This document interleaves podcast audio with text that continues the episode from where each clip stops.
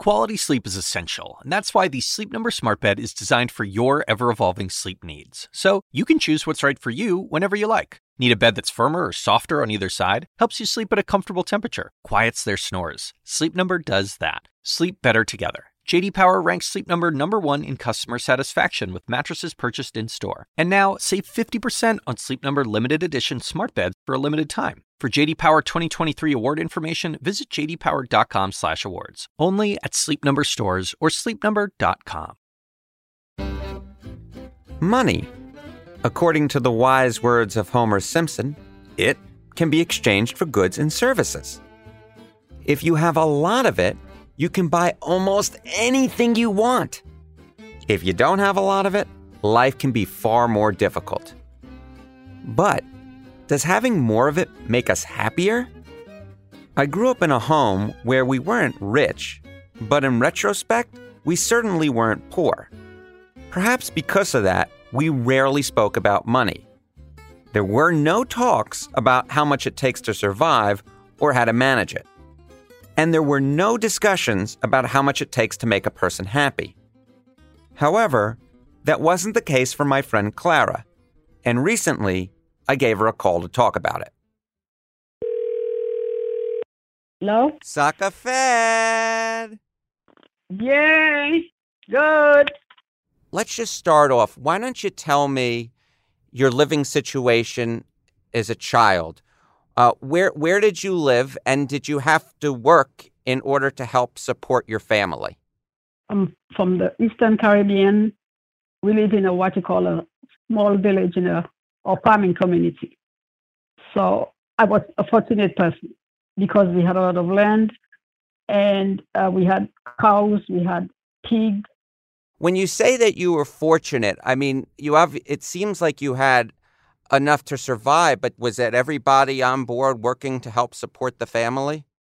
One thing I need to point out: despite all of that, we uh, money was tight. We literally had no money, and sometimes we literally had no shoes. The shoes would have the shoes in our foot, and it has the holes in it because parents couldn't afford to buy everybody a pair of shoes. Do you think money can buy happiness? I know a, a, relative of mine, they have money. They have about two houses renting, plus they live in a mansion. Husband works, wife works, and the kids work. Guess what? They are not happy. Life is chaotic. Money cannot buy happiness, but money can solve a lot of our problems and troubles. Money and happiness is almost like a knife. It can bite you, but also it can cut the fruits and vegetables for you very fine. But it's not as easy as many people think. My friend isn't alone in feeling this way. One recent study indicates that only about one in five Americans believe that money can buy happiness. That means the majority of us don't think we need money to be happy. But when you look at our behaviors, money and happiness are clearly correlated.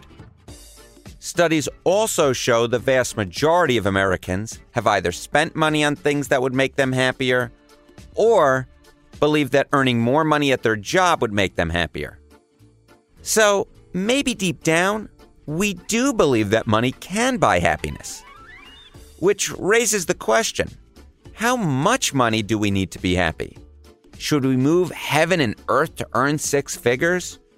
Or can we be just as happy with less? My journey to answer this question took a lot of twists, ultimately, ending in a high flying trapeze ride. I'm good. I'm good. We're good. I'm happy like this. Stick around. We'll get to that later. I'm Harry Enten, and this is Margins of Error. So, when I started doing research for this episode, I asked you listeners, what's the minimum salary you need to be happy? And what's interesting is, a lot of you came up with the same number. Hey, Harry. I would say the minimum salary to be happy as a single adult uh, living in California uh, would probably be about 60K a year. Well, it's highly dependent on where you live, but 60,000 in New York City?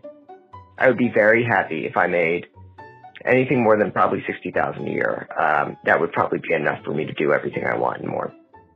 What's even more interesting is that this salary isn't too far from the one outlined in a 2010 study from Princeton University, which suggests that once we reach an annual salary of $75,000, our day to day happiness, or what the study calls emotional well being, doesn't increase much.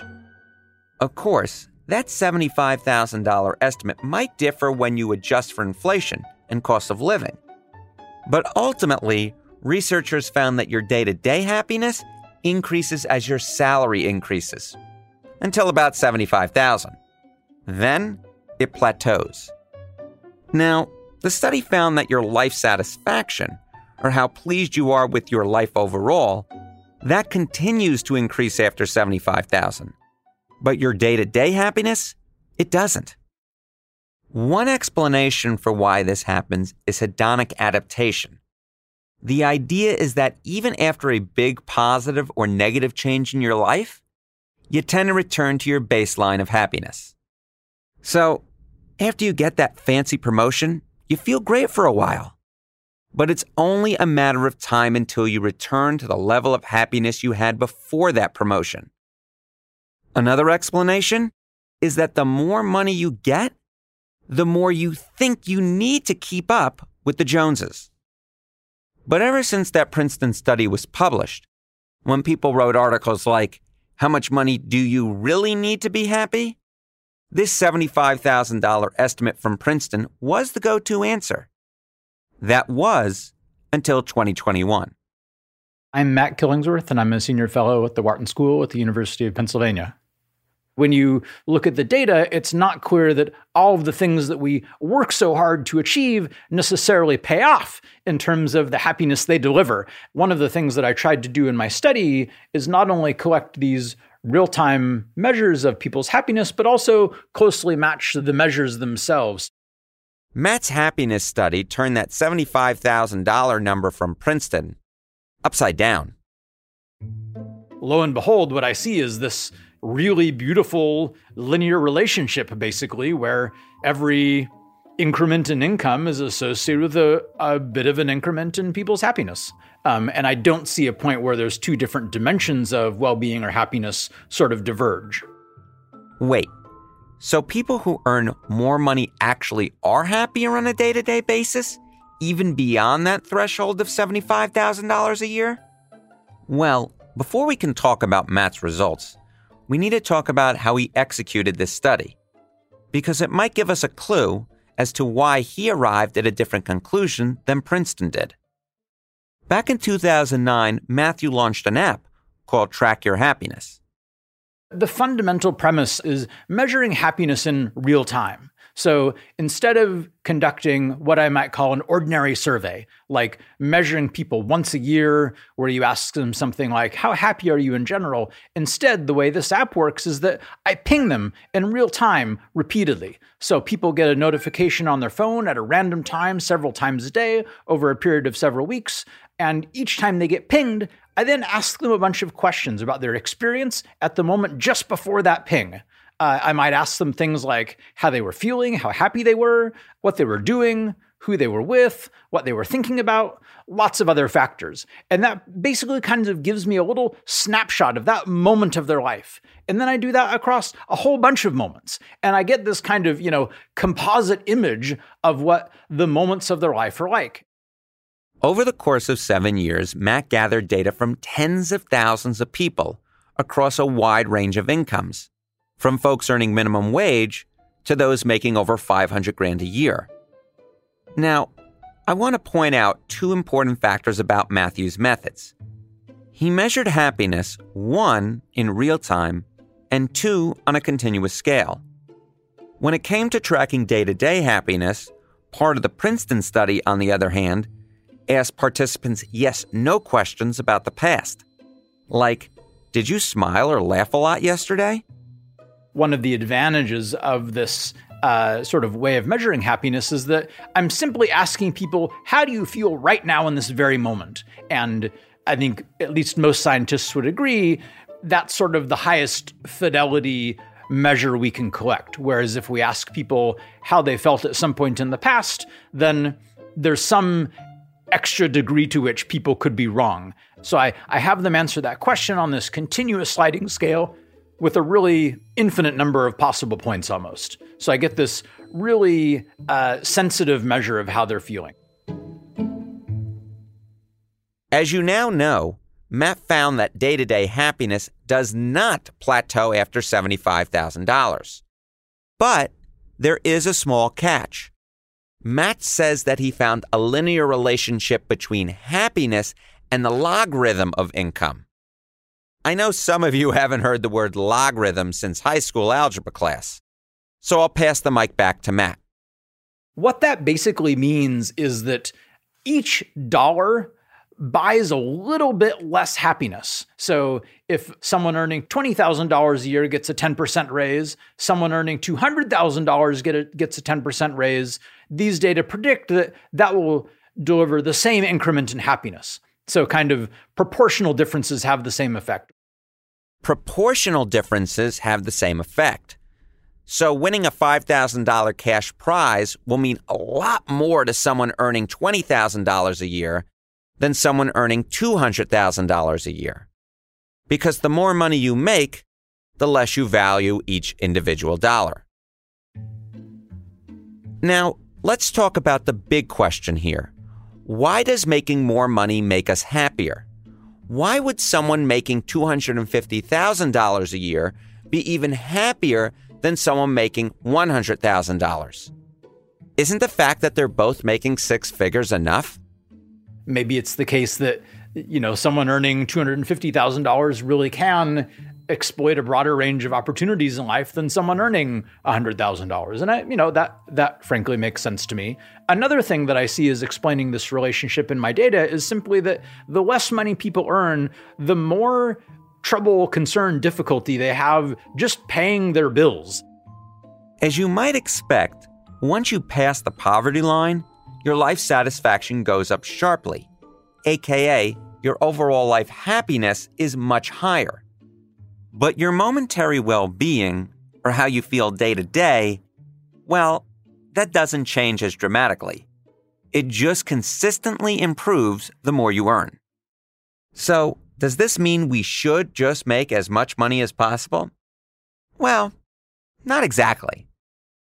It's not always better to earn more money because if the way you're going to earn that is going to cost you in other ways, it could actually reduce your happiness. So, my message isn't everyone should really just be making a whole lot of money. That could easily be bad advice. It's simple. If you focus too much on making money, then you won't have time to just enjoy life. Matt also cautions against defining your personal success by your salary. So the the more people said that they actually defined their personal success in terms of money, they tended on average to be less happy. You want to have it, but you want to not care too much about it. Um, but another perhaps wrong way to think about it, especially based on the findings from my study that we're talking about today, is to say money doesn't matter at all. I, I do find that the more money people are earning, their lives are a little bit better. They're not radically better, but there don't seem to be a lot of you know, negative trade offs either. Instead, Matt suggests that we think of money as one piece of our overall happiness portfolio. Making more money would be nice, but we can't always control when we get a raise or strike it rich on the stock market. So after the break, I'll talk to a happiness researcher about what we can do to squeeze the most happiness out of every dollar we already have.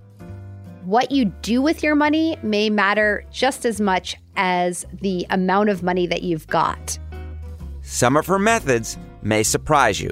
Stay with us. This podcast is supported by Sleep Number. Quality sleep is essential. That's why the Sleep Number Smart Bed is designed for your ever evolving sleep needs, so you can choose what's right for each of you whenever you like. Need a bed that's firmer or softer on either side? Helps you sleep at a comfortable temperature. Quiets their snores? Sleep Number does that. Only Sleep Number smart beds let you each choose your ideal comfort and support, your Sleep Number setting. Sleep Number smart beds learn how you sleep and provide personalized insights to help you sleep better. All Sleep Number smart beds feature cooling, pressure relieving comfort layers for soothing sleep throughout the night. Temperature balancing bedding is designed to move heat and moisture away when you're hot When you're cool, they hold their energy to help warm you. Sleep better together.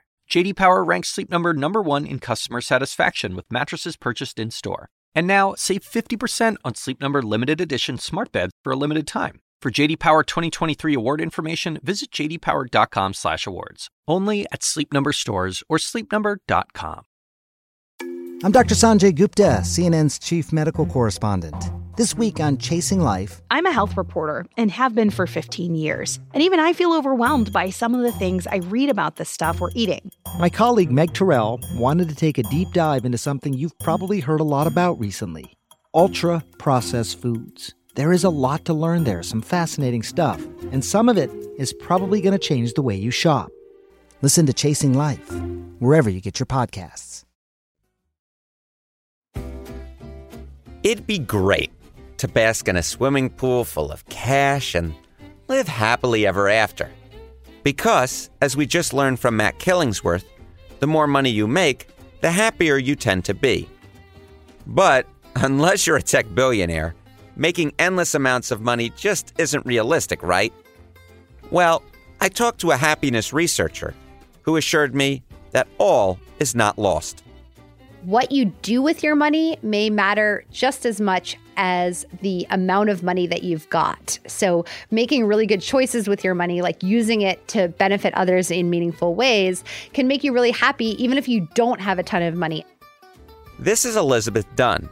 She's a psychology professor at the University of British Columbia and the chief science officer at Happy Money, a financial technology company that helps people acquire personal loans as a happiness researcher, people always want me to like write down the secret to happiness on a slip of paper and hand it to them.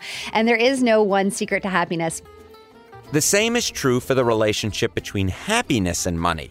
There's no one size fits all answer. But Elizabeth has discovered five strategies that generally work for people. The first isn't to buy things, but experiences experiences um, often connect us with other people that we care about. So, you know, if you're going on a trip or going out for a special meal, usually it's not going to be by yourself and that it's going to help to enrich your relationships. So, that's one reason. Another is that experiences seem to be more deeply connected to our sense of self. So, when people look back on their past experiential purchases, they tend to feel that, you know, this is really more about who they are. Whereas, you know, even if people really like their couch, they tend not to feel like the couch is relevant relevant to who they are. Next, Elizabeth recommends taking a break from your regular purchases. I think a great strategy can be to think about your habitual purchases that you started, things you started out buying because they made you happy, but that you no longer really even notice, and say, and at least try just taking a break from those purchases because taking a break from the things that we like can kind of enhance our enjoyment of them. That makes a lot of sense. Almost like buying tickets to a baseball game if I go twice a season, that will actually give me more joy per visit than buying tickets to all the baseball games uh, and going to every single one. The third strategy is to buy time people sometimes struggle with the notion of buying time because it feels frivolous. It feels like, well, I could clean my house, so it's not a good use of money to pay somebody else to do this for me. Well, let me tell you, as a happiness researcher, the data are in, and it is very clear now that buying time is a good strategy for for promoting happiness. So, just to give you one stat, when um, Happy Money surveyed 15,000 Americans right in the midst of the pandemic.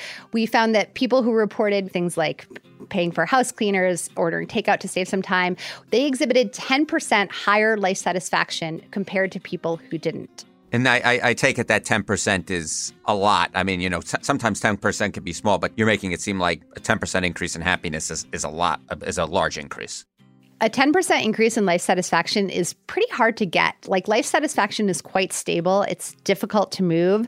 So the fact that we see these time saving money choices linked to greater life satisfaction, a, a difference of 10%, is, is pretty considerable. Maybe you think buying time is a strategy for rich people, but Elizabeth says it's more accessible than you think. If anything, it seems to be a more robust effect at the lower end of the income spectrum. So, um, you know, you might not be able to buy your way out of everything or buy your way out of the thing you most would like to stop doing. Um, but even just creating that little bit of free time for yourself, I think can be really valuable. And you know, the step two that I would suggest is if you're going to buy your way out of that time, think about using that time to then do something that really makes you happy. The examples that I sort of think about are sort of shortening my commute. I pay a little bit more in rent to live a little bit closer to my work. And so I'm able to buy myself a little bit more of time. And I guess the other thing is, you know, maybe substitute out something that otherwise you didn't really want to do, maybe like watching less television or something along those lines so that you're able to concentrate on the activities that you kind of want to do more. Number four was pay now, consume later. Uh, what, what, what's a, an example of that that you really think is a good one? Well, I put this idea into practice when I was planning my uh, destination wedding in Mexico. So we really encouraged our guests to pay for their stay at the resort quite uh, some months ahead of time before uh, coming to our wedding. And so this meant that they could enjoy the experience as though it were free. And we also spent a lot of time just anticipating it. You know, long before uh, the trip, I would look at pictures of the resort and kind of fantasize about it and think about it. And so, um, you know, take taking advantage of this free source of pleasure in the form of anticipation, I think is a really great way to squeeze the most happiness out of every single dollar. The last method for happier spending is actually something that Clara shared on our phone call at the top of the episode. If you have money, always share it with the less fortunate and do not waste it.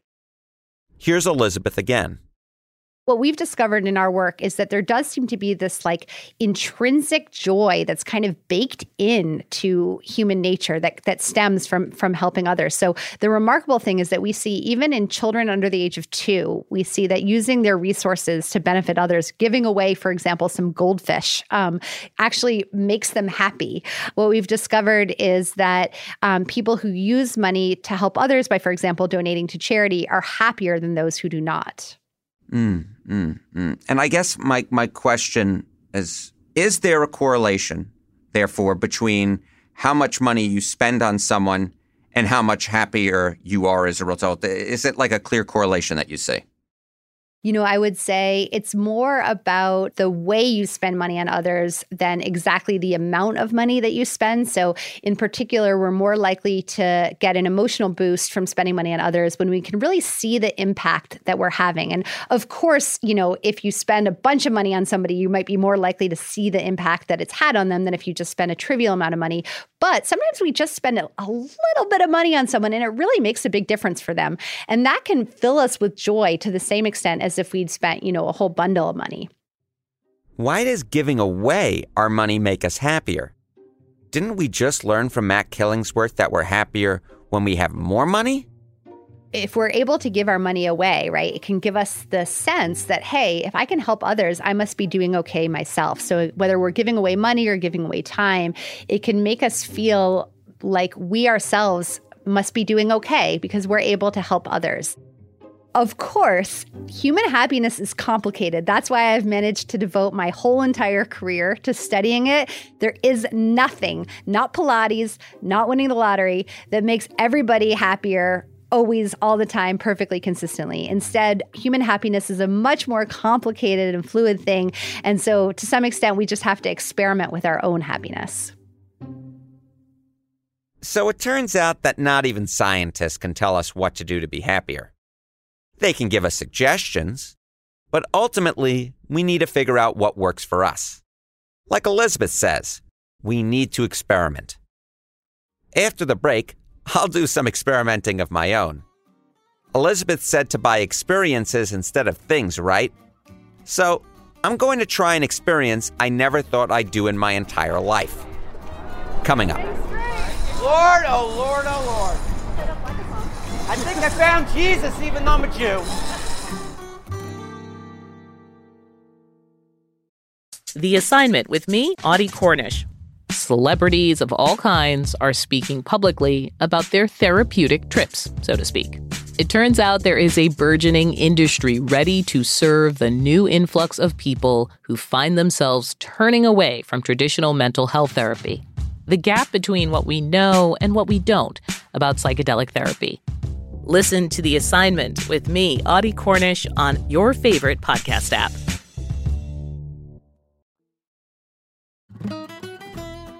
Before the break, we learned that when it comes to money and happiness, the way you spend your money can matter just as much as the amount of money you have. And Elizabeth Dunn shared five strategies for happier spending. Now, I'll admit that one of those strategies I was on the fence about. Let's talk about the buying experiences because I must admit, I am very skeptical of this as someone who does not buy experiences really at all. This is so interesting that you're you're skeptical of this one because this is the, usually the of all five principles. This is the one that people are usually like, "Oh yeah, yeah, that's definitely true." But let's talk about some of these other weird ones. But after hearing that the memory of experiences gives us more enduring joy than a material gift does, I decided to try it out. When I first discussed this idea with my producers, I suggested getting dinner at a fancy restaurant or going to a baseball game. But they wanted me to think bigger. So we chose a hot air balloon ride over upstate New York. That seems scenic, right?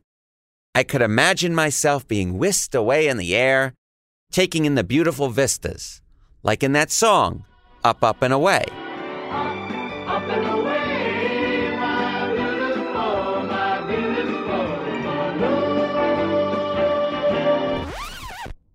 We didn't go up, up, and away.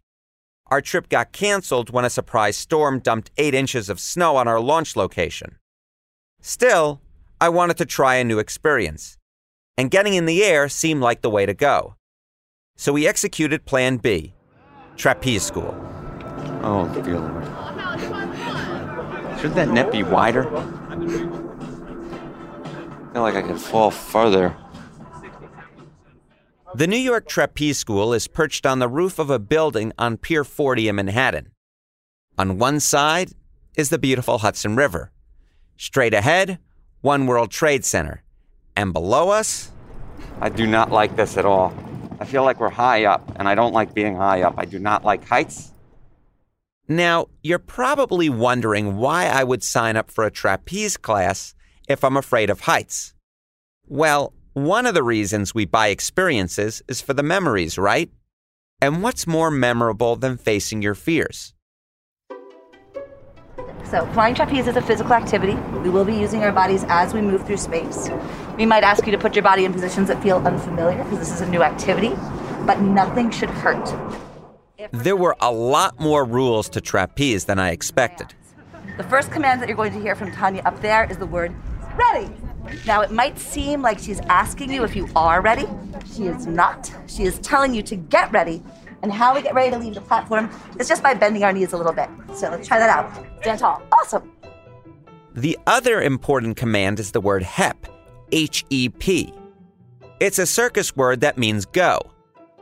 As I waited for my turn and saw all the other flyers ahead of me with HEP in their step, I started second guessing myself. Maybe we can just go back to the studio. We'll, ta- we'll talk some midterm elections and we'll call it a day. Makes me far happier than this. It's because I know what I'm doing. I could talk midterms in three seconds. This, I don't know what any of this is. But I'm no quitter. So when it was my turn, I climbed the ladder 23 feet into the air, and when Tanya said ready, I got ready. I'm good. I'm good. We're good. I'm happy like this. Thank you. So well swayed. We're gonna stay. Hang out there. This is nice. Got a nice view. Thank you. I'd like to say I swung upside down on the second attempt, I'm good. That was great, yeah? Yeah, I'm fine. Alrighty, cool. Thank you. Hang. You or even the third or fourth attempts. Legs up, throw into ball. Your knees on that bar. Ow. Woo, you were close. Yep, five I can't. I just bar. am not flexible enough. You, you had it. You're definitely flexible enough. Finally, it was time for my fifth attempt. The class was about to end. It was now or never. Apparently, I'm a glutton for punishment. I don't know why I'm doing this again. Straight, legs up. Go for it. Fight. Okay, hang straight, hang straight. We're trying again. And legs up. Throw into a ball. Get under there. Under, under, under. Yeah, yeah, yeah. Keep My pants are going to fall off. No, you're not. No, my pants, not me. Oh, and when I got out of my harness, I felt a sense of accomplishment. Sort of. Thank you. Look, it only took about two hours to be able not to be so afraid, uh, to be able to keep my eye open while I was doing it. But once I wasn't afraid, I was able to do it. I came, I saw, I did mediocre.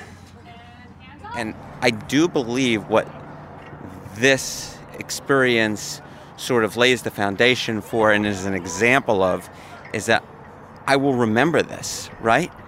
People ask me, what's one of the craziest things you've ever done? I think taking a trapeze class would certainly go up alongside of it. So even if in the moment it didn't make me particularly happy, over time, when I look back on it and say, you know what, I actually didn't have that bad of a time, and it's something I, I will probably always remember. So now we're a few days after I went trapezing through the air. And I'm starting to reflect on my experience. I do so with an incredibly sore body, which is a clear indication that, well, I'm in horrible shape. Mentally, though, my mind is clear. I will say I've watched that video of me trapezing a number of times over. I've gotten to share that clip with some of my friends. And I've told the story of flying through the air to many. In other words, it's a gift that keeps on giving. I didn't just buy an experience, I bought a story. When you buy an object, I feel like the chance of that occurring is far less. Often, it's just a one and done deal.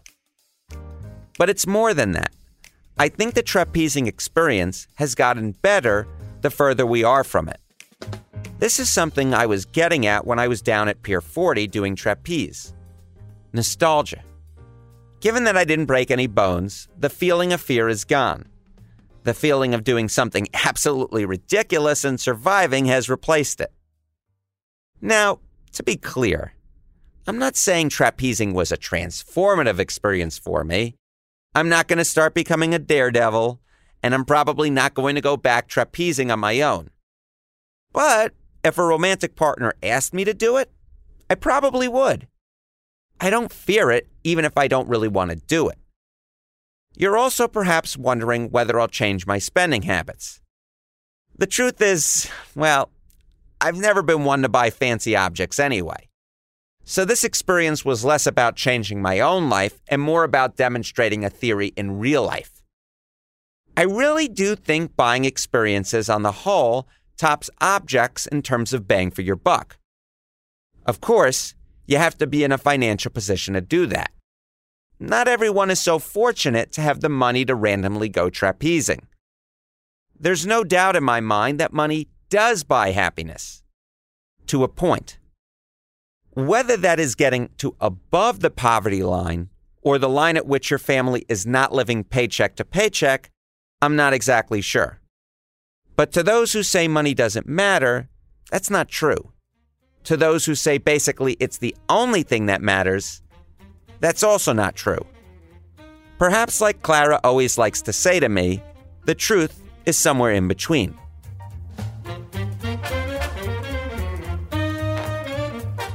On our next episode, my favorite soda in the world was A&W Diet Cream Soda.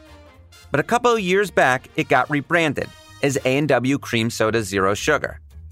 So I want to find out, did zero kill diet or was it something else? Next time, the rise and fall of diet soda. Margins of Error is a production of CNN Audio and Western Sound. Our showrunner is Cameron Kell. Our producer is Savannah Wright. Production assistance and fact checking by Nicole McNulty. Misha Stanton is our mix engineer.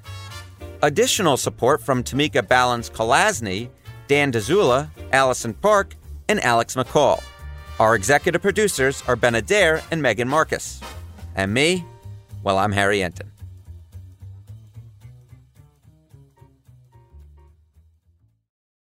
Quality sleep is essential, and that's why the Sleep Number Smart Bed is designed for your ever evolving sleep needs. So you can choose what's right for you whenever you like. Need a bed that's firmer or softer on either side? Helps you sleep at a comfortable temperature, quiets their snores. Sleep Number does that. Sleep better together. JD Power ranks Sleep Number number 1 in customer satisfaction with mattresses purchased in-store. And now, save 50% on Sleep Number limited edition smart beds for a limited time. For JD Power 2023 award information, visit jdpower.com/awards. Only at Sleep Number stores or sleepnumber.com. Now streaming exclusively on Max, a new CNN flash doc about the album that has Nashville talking. Call Me Country. Beyonce and Nashville's Renaissance. Watch it at max.com Max subscription required.